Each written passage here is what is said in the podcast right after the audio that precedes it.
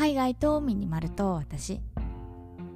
この番組は東南アジアでミニマルライフを送っているミニマリストのマーヤが100日間のシンプルライフを通して感じた偏愛アイテムをご紹介する番組です。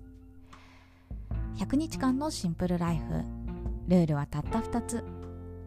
1すべての持ち物をクローゼットにしまう。2 1日1アイテム引き出す。このラジオが物で溢れている皆さんの日常のスパイスとなれば幸いです。はい今日は3月18日金曜日ということでいやー早金曜日ですね。なんか1週間あっという間だな。本当に1週間お疲れ様でした。いや私はですね今週ちょっと体調を崩しておりましてというか あの昨日一昨日か一昨日のラジオでも話したんですけど物もらいになっちゃって。で物もらいってさ結構私舐めてたんですよね。ただまぶた腫れるだけでしょぐらいに思ってたらめちゃくちゃしんどいんですね。なんかこうまぶたに海が溜まっている状態みたいでやっぱりさこう異物がね体の中に蓄積されてるってまあ良くないじゃないですか。であとまぶたってさ絶対まばたきするから目をねパチパチさせてその都度その都度痛いんですよ。いやほんと昨日の夜とかねもうまぶたが痛すぎて眠れないって人生初体験ですよ。いややっぱ目と歯は一生ものというかさ、まあ、ちょっと意味違うけど改めて大事だななんて思いました。早く治るように頑張っていきたいと思いますって何を頑張るんだよっていうね。はい。ということで今日も早速お話ししていこうと思うのですが今日は私の好きな本を紹介したいと思います。それがですねミニマリスト渋さんの新刊です。手放す練習。無駄に消耗しない取捨選択という本を紹介したいと思います。こちらね今月のね10日だったかな。あの今月に発売された本なんですよね。だからまだ発売されて1ヶ月も経ってないんですけど私はね発売日当日にゲットしました。というのがね私がミニマリストになったきっかけも渋さんの YouTube でしたしあと前作のね手ぶらで生きるこれはすごい有名な本だと思うんですけどこれもねもう3回ぐらい読みました、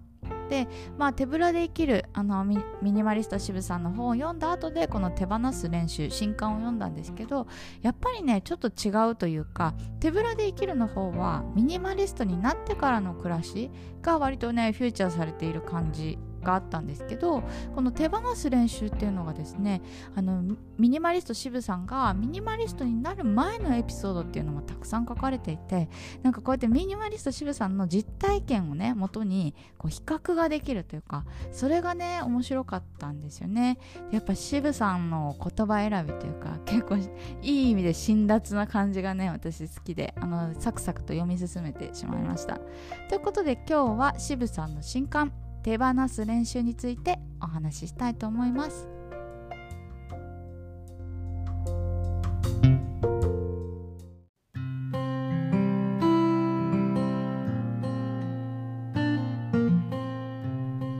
余白があってこその人生。というのがですねこの本を読んだマーヤのもう感想一言でございます。まあちょっと話を変えるとですね皆さん趣味は何ですか？というか趣味ありますか？私はね結構細々とした趣味が多いです、まあ、大きいところで言うとアニメを見ること本を読むこと筋トレすることあとポッドキャストを撮ることそして散歩に出かけること。この辺はね本当に私大好きでほぼ毎日何かしらやってますね。あの全部やる日ももちろんある。あるしまあこれ一つだけやろうかなとかまあとりあえず散歩出かけようかなと。かそんな感じであの日々を楽しんでいますね。で、まあ、この本にも書いてあったんですけど、まあ、趣味何ですかって聞かれた時にあ趣味ないんだよね。っていう人もいるじゃないですか。でもちろんこれね悪いことじゃないんですけどこの渋さん曰く あのそれはね嘘だと思うって言っててあのどういうことかっていうとあの趣味がない人なんていないと。そうじゃなくてあの趣味に避ける時間がないだけではと。もしくは趣味を見つける時間がないだけでは。要は自分のねその1日24時間っていうのが仕事に割いていたりとか、まあ、あとはねあの別に重要ではないことに割いていたりして本当にやりたいことに時間が割けていない。もしくは本当にやりたいことが見つけられる時間がない。というだけなんじゃないかっていうふうに書かれててああなるほどなと思いました。というのがですね私この趣味は何ですかっていう質問本当に苦手で特にねサラリーマンしてた時なんかその時コロナとかもなくて合コンとかもあったわけですよ。ね20代前半ですよ。で合コンとか行って趣味何って聞かれた時にマジで何も答えられんみたいな。てかそんな質問すんなよみたいにね結構バチバチさせたぐらいこの質問嫌いだったんですよね。でその当時を振り返ると私ね仕事か寝るか買い物行くかもうこれぐらいしかしてなかったんですよね。もちろんご飯食べるとかトイレ行くとかあるけどなんかその絶対自分の中では仕事が8割9割ぐらいを占めていて残りの1割でなんかもうガツンと洋服買ったりとかなんかなんだ美味しいもの食べに行ったりとかわかんないけどそんな感じでね使っていたんですよね。でこうやってなんかその散歩するとかさいやあのしてたけどそんなことに時間割くぐらいなら仕事するみたいな感じで結構せっせかせっせかしてたんですよね。なんかそれがこう時を経てこうやって散歩したりとか筋トレしたりポッドキャストでおしゃべりしたりこういうのが趣味ですって言えるようになったのも時間に余裕がある生活に余裕があるからなんだなっていうふうに思いましたでこの本、えーと、手放す練習なんですけれどもこの本ではあの物を手放すことで人生に余白をデザインするこれがねあのテーマとなっていて、まあ、あのどんどん物を減らしてさ、まあ、少ない固定費ミニマルライフコストっていうんですけどそれで生活すると必然的に労働時間とか減らしていけるじゃないですか。で渋さんまさにその生活をされてたんですよ、まあ、今は多分稼ぎとかすごいと思うんですけど あの当時ミニマリストになった当時はフリーターをしていて月8万円で生活してたみたいです。で月8万円フリーターで稼ぐにはって言ったら週3ぐらいフルタイムで働いたら、えー、生活できると。でそれで週3フルタイムで、えーと、あアルバイトじゃなくて、えーと、フリーターか。フリーターとして働いて残りの時間を全部ブログに投下してたらしいんですよ。でそれで、まあ、あの渋さんもともとブロガーで月間100万 PV とか記録されている、まあ、有名ブロガーさんなんですけどそうやって別のことでね輝いてでどんどんどんどんこうやりたくないことフリーターとして働いてたこととかどんどん手放していったとそういう感じなんですよね。で渋さん曰く、まあ、無駄をそぎ落とした結果どうなるかというと生活に余白ができると。でこの生活に余白ができたらどうなるかっていうと、まあ、あとはね生活する分だけ働いて、まあ、趣味を楽しんだり悠々自適にねのんびり暮らすのもいいし、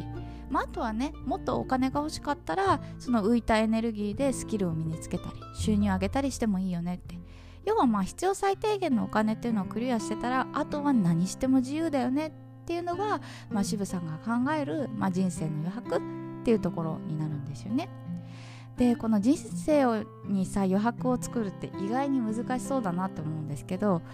あの削ることを意識したら意外と簡単なのかもしれないんですよね。まあ、私もこれ実体験があるんですけどやっぱりさこう自由になるためにはお金が必要なんて私は昔思っていてああ稼がなきゃああ稼がなきゃって思ってたんですけど意外とね生活見直してみるとあの無駄なものにお金払ってたりすること意外とあるんですよね。まあ例えば、まあ、勢いで買ってしまった洋服とか、あ、あとは試しに入ってみたサブスク？あとはあの使ってないクレカの年会費とかね。なんか私もすごいありました。で、まあ、たくさん入ってたり使ってたりするように見えて実際に あの使ってるのって30%ぐらいなんですよね。まあ70%ぐらいは無駄なものなのかななんていうのがまあや調べでございます。でこういうね細々したことを一つ一つ丁寧に見直していくとどんどん身軽になっていくんですよね。でそしたら本当にやりたいこと、まあ、さっき言った趣味なんかも見つかってくるのかななんて思っております。でですね、まあ、最後にこの本を読んで、まあ、刺さった言葉っていうのを紹介したいなって思うんですけどそれがですね貧すれば鈍する、まあ、貧乏の貧と書いてであとは鈍するは鈍感の鈍なんですけど、まあ、これどういうことかっていうとお金の心配をしている人はどうやらあまり良くないと あまり良くないってどういうことだよっていう話なんですけど具体的に言うとね IQ が10ポイント下がったりあとは深夜の80%相当まで知能が下がったりあとはまあストレス指数が下がるとか、まあ、あのストレスが溜まっていくっていう感じですね。で、まあ、お金を心配するのってさ結構当たり前というか将来に不安があるよっていう方も多いじゃないですか。でお金の心配をできるだけしないためにはどうするかっていうとやっぱりさ増やすことより減らすことの方が簡単なんですよね。まあ、もちろんお金を稼いで稼いで稼いで人生を豊かにするぞっていうのも間違いではないし私みたいに減らして減らして減らして人生を豊かにするぞっていうのも間違いではない。でどちらの方が再現性が高いかっていうとやっぱり増やすより減らすことなんですよね。まあ、すでに持っているものを見直して本当にいるこれって考えるだけでもどんどんどんどんなんかこう無駄がそぎ落とされてってあの余計なことにお金が使わなくなるなんかそういうスタンスになるというかなんかそれがね私的にはまあ簡単だしみんなやりやすいんじゃないかななんて思っております。まあ、お金の心配をしないことはほぼ無理なのでやっぱり必要最低限のお金私はこれだけあれば幸せっていうミニマルライフコストをね見直してみるのは大切かななんて思いました。ということで今日はねミニマリスト渋さんの手放す練習のお話をしました最後まで聞いていただいてありがとうございます明日は何を話そうかな？